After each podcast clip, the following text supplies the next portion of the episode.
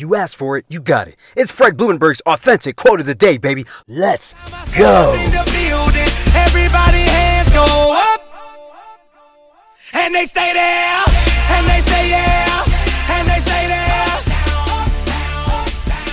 What is up today is Thursday, December 10th, 2020, and this is my quote of the day. You can find this message on any podcast platform. Also, make sure you go to my website, therealfredlee.com.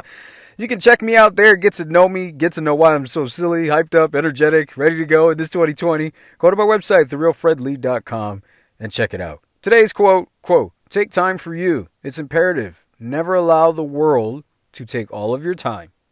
You'll end up feeling empty in the end. End quote. You know, the world loves to suck up your good energy.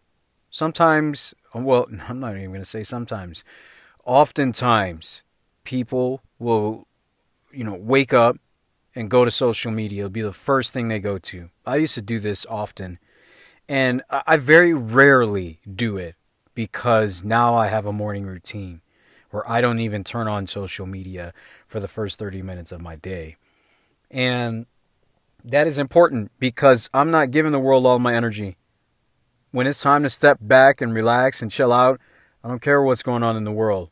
Unless my family is hurting or dying or something's going on serious that involves my family, I don't give a shit. Earlier this year in August, I, I took a one week vacation off the grid out here in northern Idaho. Just completely got off the grid. No communication whatsoever. It was the best thing ever. I rejuvenated myself because I took time to rest. Yes, it's good to rest. You don't owe the world anything, and the world doesn't owe you anything. Take time to step out and, and unplug. Because if you don't, you're going to find yourself constantly giving, giving, giving.